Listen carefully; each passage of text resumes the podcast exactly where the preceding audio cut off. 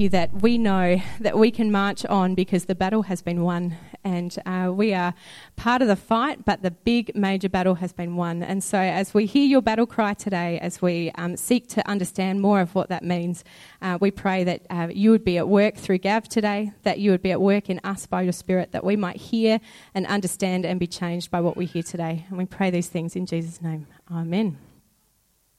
Take a seat. Thanks. I'm going to move forward. How about that?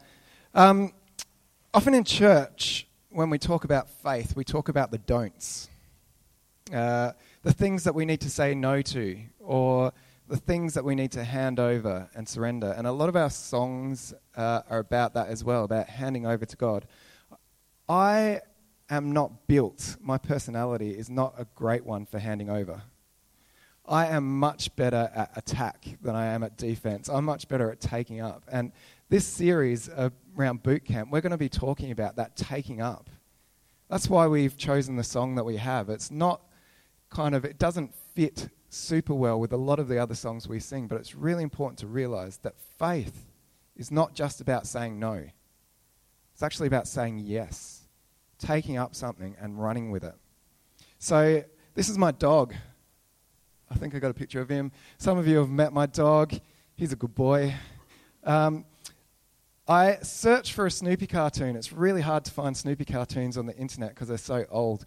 But um, I couldn't find it. But I'm going to describe it to you, which is fantastic for the medium of comic. It's made to be described. But uh, there's a Snoopy cartoon where Snoopy the dog decides that he's a good boy, but he wants to be a better boy. He wants to be a better dog. So he decides to bark at the mailman and to dig holes and to chase cats. And everyone starts telling him, You're such a bad boy.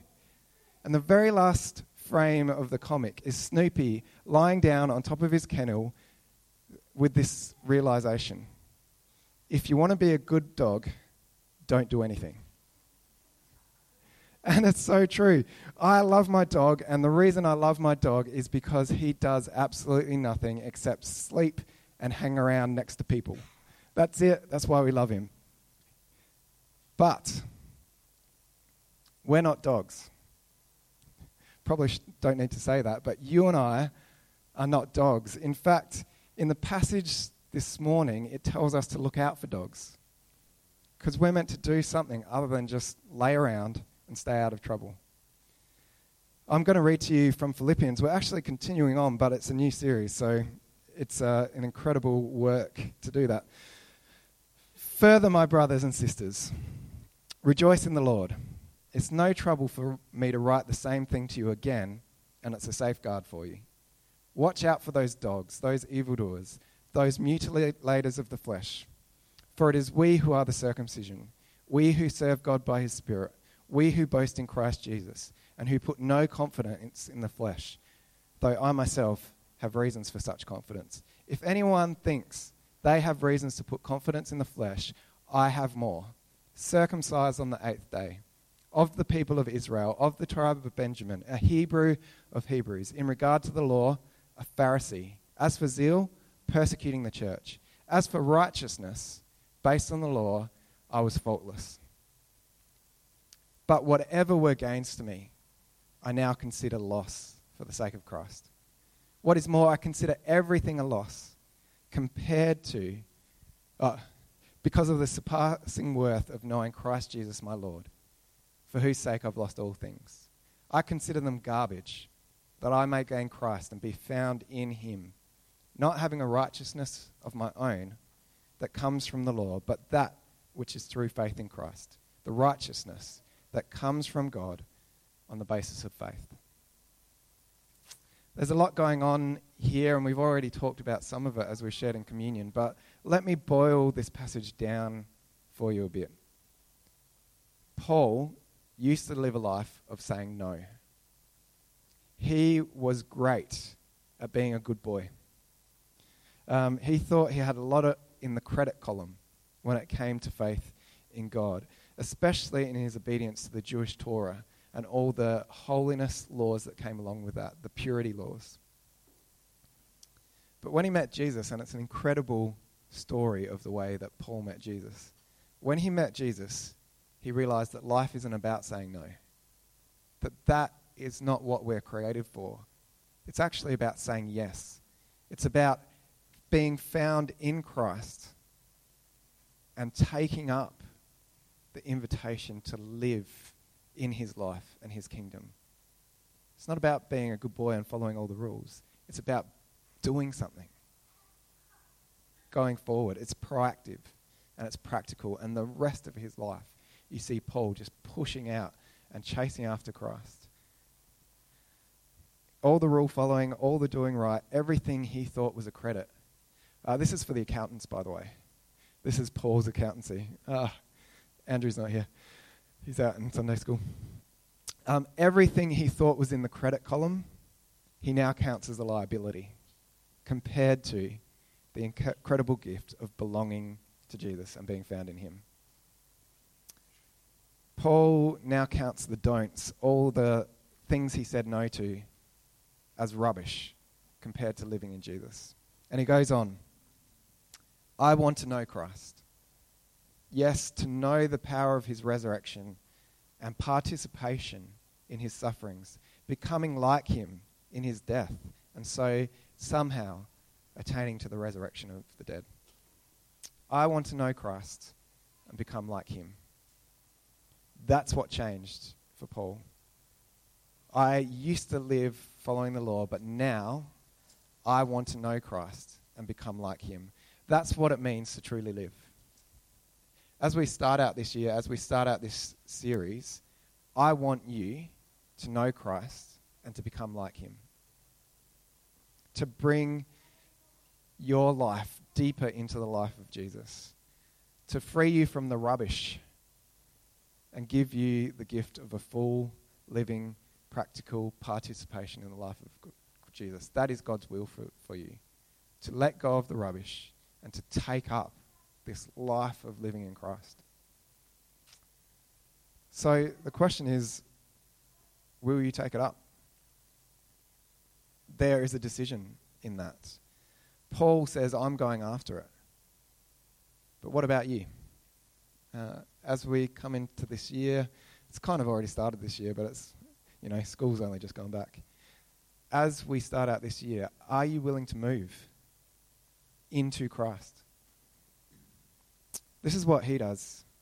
He presses on. Paul says, Not that I've already obtained all this, or I've already arrived at my goal, but I press on to take hold of that for which Christ Jesus took hold of me. Brothers and sisters, I don't consider myself yet to have taken hold of it. But one thing I do, forgetting what is behind and straining towards what is ahead, I press on towards the goal to win the prize which God has called me heavenward in Christ Jesus. I press on towards the goal. Forgetting what is behind, I strain towards what is ahead. Um, what is God's goal for you right now? Uh, we've talked about being in Christ and sharing his life, but more specifically, what is it for you? What's he calling you to press on in? Um, one of our goals as a family this year is to read the Bible together. Um, and it's been really good. I've really been enjoying just reading the Bible with my family and talking about faith. It's been such a blessing to us. It's been a really good thing. Um, it's not something that happens naturally. It's something that you have to chase after to make happen, and it's been a real gift to us. One of my personal goals for the year is to run a thousand kilometres. Um, I'm doing all right. I've, I'm ahead of the curve so far. I've run 118 this year. Um, Ava's entire class has a uh, class goal this year to run a thousand kilometres together, and I'm pretty chuffed that that's their goal and mine is to do it by myself. Um, I've learned a bit about running. I don't feel like I talk about it too much, not as much as Luke did anyway, but um, one of the reasons I enjoy running is because it teaches me how to press on how to chase after something, even when it's hard or you feel like giving up. It actually helps me to be a better disciple and a better leader because I'm learning how to do those things myself. Uh, the other reason I run is because there's a sense which that's what I'm created to do. I'm not Dan. Dan is created to move things. I am created to run. Uh, it's just the difference between us. Uh, Eric Liddell, he's a famous Scottish runner. He once said, I believe that God made me for a purpose, but he also made me fast. And when I run, I feel his pleasure. Um, Liddell was a sprinter. Uh, you may know his story. He qualified for the 1924 Olympics in Paris. His main event was the 100 metres. He was a sprinter. Um, but the qualifying heat for the 100 metres was on a Sunday. And Liddell was a committed Christian. And he refused to run on the Sabbath. It was a big news story at the time, back in 1924. The Prince of Wales and the Olympic Committee um, strongly pressured him to run anyway. And they tried to make all sorts of arrangements to, you know, have church on a Saturday and all these kinds of things. But he refused to give up on his conviction, which is such an interesting thing when we look back on it. It seems very different to the world we live in, but he refused to give up on his conviction. He didn't run. But um, one of his teammates offered him his place in the 400 metres heat, um, which was being held on a Thursday. uh, 400 metres back then was considered middle distance. Nowadays it's considered sprint. But the wisdom was that um, it was better to conserve energy and coast through the back half of the race so that you could make a final go for the finish line. Liddell, being a sprinter, wasn't expected to do well. He was expected to blow himself out before he got to the finish line. I want to show you um, a clip from the movie, and we're going to check the airflow before we do. Can we hit exit on the remote and get rid of that thing? Uh, I might need to do it up here. We'll see if we can get the projector working because it's awesome clip. If not, uh, yeah, if not, I'll have to describe it like the cartoon, which will not be good. Uh, bear with me. If I hit that, no. Um, ah, hang on. Hang on options.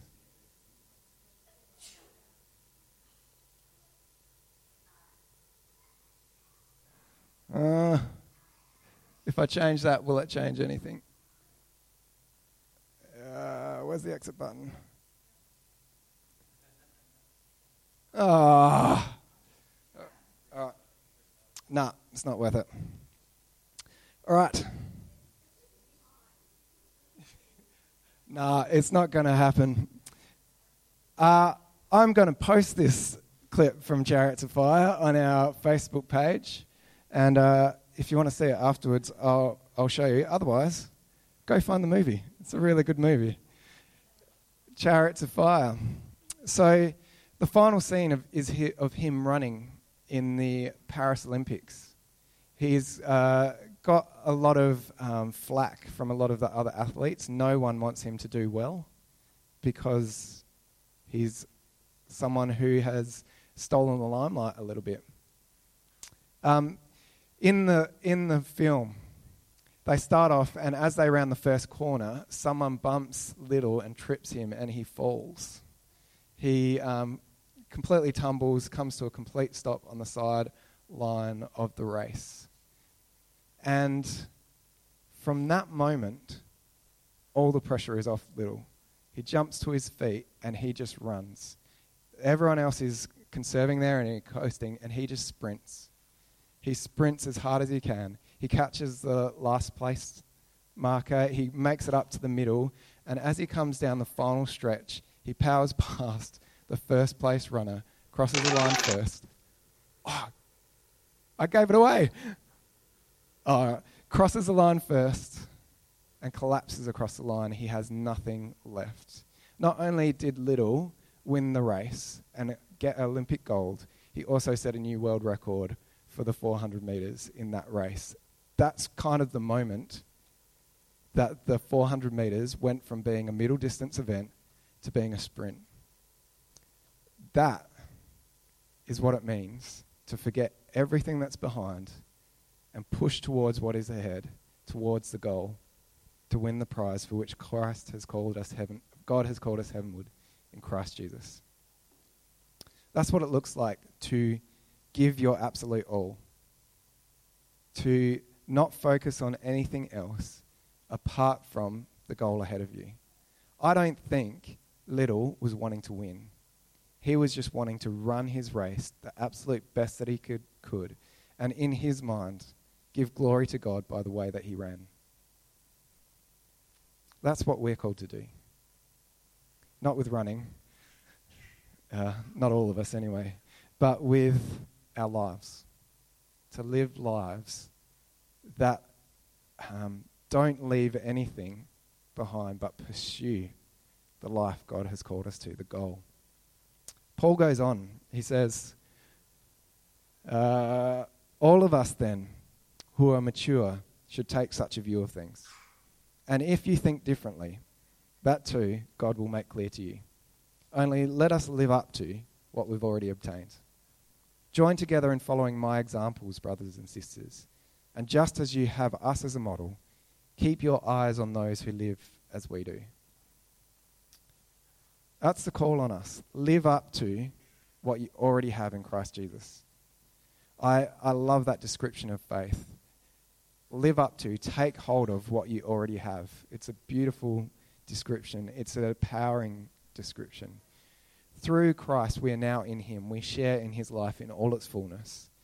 We have the goal of His kingdom that we, He will bring us to. So let us live up to that. Let's let go of all the rubbish and pursue that. Anyone who is mature should su- take such a view of things. Such a helpful encouragement as well. Paul says he puts himself on the line. I talked about his life and that he spent his life pursuing this. He says to the Philippians, Follow my example. I'm chasing after Jesus. You follow me as we do it. Uh, that's one thing I've learned in my running, and I think I have spoken to you about this before that it's so much harder to do it alone. That uh, when you're running with someone else, it just makes it so much easier because you can run alongside them. You don't have to think, you don't have to generate the energy needed to keep going and going and going. You can just cruise along with the crowd and get a lot further than you would if you were going alone. Paul says, I set an example for you. Keep your eyes on those around you who are following after me as well and follow their example. Join in with them. That's why it's so good to have mature Christians around the place to learn from. We've got a real gift here. We've got a group of people who love Jesus and are passionate about following him. So let's push each other along. Let's not just do it by ourselves. Let's actually spur one another on. There's also um, real humility in being a disciple. I, I want to just jump back and just take another read through, but I want you to listen to Paul's take on how he's running. He says, Not that I've already obtained all this or, or have already arrived at my goal, but I press on to take hold of that for which Christ Jesus took hold of me. Brothers and sisters, I don't consider myself yet to have taken hold of it. But one thing I do, forgetting what is behind and straining towards what is ahead, I press on towards the goal to win the prize for which God has called me heavenward in Christ Jesus. He's saying, I'm not perfect. I'm not there yet. But Jesus has taken hold of me. I'm already in Him. I'm free from what's gone on before. The pressure to perform is gone. I've stumbled and I've been picked up. And so now I'm just running for the glory of God and with everything I've got, not second guessing myself. I'm pressing on to take hold of it, just like Eric Liddell in the amazing clip I just showed you. That's the invitation that um, Jesus makes to us. Whatever the excuses, whatever reason we have for not growing to be like Jesus, and we have lots of them. I, I always do this. That's just who I am. I can't change. It's too hard. It's always going to be like this. Paul says you're right about all of those things. If you're trying to change those things in your own strength, you will fail. But what has changed is that Jesus has reached out and taken hold of us, and he will not fail. He will bring to completion what he's begun in us. So we are free to reach out and grab those things. I can't, in my own strength, change who I am and reach the goal, but Jesus can transform. That is the gospel. Jesus can transform. Naturally, I'm a sinner, but actually, I am in him and I am free from the power of sin. It has no hold on me apart from the hold I allow it to have. It's not too hard. Jesus has even defeated death. Whatever I am facing, whatever's going on in my life, he has the power to defeat. So now I'm forgetting what I used to do and who I used to be and taking up who I am in Christ. I haven't got there yet, but there's nothing in the way of me reaching that goal. He has taken hold of me, so I can take hold of him. So this year, I'd encourage you to take hold of Jesus. Forget what is behind and strain towards what is ahead. Press on towards the goal for which God has called you in Christ Jesus. So I want to come back to my, ne- my question that I asked earlier on. What is the next step? How is God calling you to press on into Him? Whatever it is, if it's a small thing or if it's a big thing, get up and start moving. If you can't fly towards that goal, run. If you can't run, walk. If you can't walk, crawl. If you can't crawl, just stand up and wait on God who renews our strength. Do you not know? Have you not heard? The Lord is the everlasting God, the creator of the ends of the earth. He will not grow tired or weary, and his understanding no one can fathom. He gives strength to the weary and increases the power of the weak. Even youths grow tired and weak, weary, and young men stumble and fall. But those who hope in the Lord will renew their strength. They will soar on wings like eagles. They will run and not grow weary. They will walk and not be faint. Whatever you face this year, Jesus has taken hold of you. Take hold of him. Follow after him. Move with the knowledge that he will be at work in you. So, what are you taking up? Where, um, where are you straining ahead? I want you to um, take out your phone. Yep, sh- if you don't have a phone, take out a notepad. And write down in a note, I'm looking at you, Joe, take out your phone. uh, write down in a note the first thing that comes into your mind where Jesus is calling you to follow him, to strain ahead, to take up this year. We're going to come back to it next week. It's always one. and it's always a hutchie. yeah, yeah. Uh, we're going to come back to that next week, but seriously, write it down and reflect on it this week. I'll, i want to finish up by just reading this passage from Hebrews. Uh, we'll come back to this next week as well. Therefore, since we are surrounded by such a great cl- cloud of witnesses, let us throw off everything that hinders and the sin that so easily entangles, and let us run with perseverance the race marked out for us, fixing our eyes on Jesus, the pioneer and perfecter of faith. For the joy set before him, he endured the cross scorning its shame, and sat down at the right hand of the throne of God. Uh, we're going to fix our eyes on Jesus in worship now. We're going to sing the theme song for the series again. It talks about Jesus' victory and that the battle belongs to him. And what I'd really like you to do is, as we sing, take out that note that you've just written and hold it in your hand and sing this song with that in your mind. Sing this declaration that Jesus has overcome even in that situation which is on your mind, that He's put on your heart, that He'll fight with us and He'll bring us to the goal that He has for us. So let's stand and sing together. And uh, hopefully we've got lyrics. If not, Amber and Diana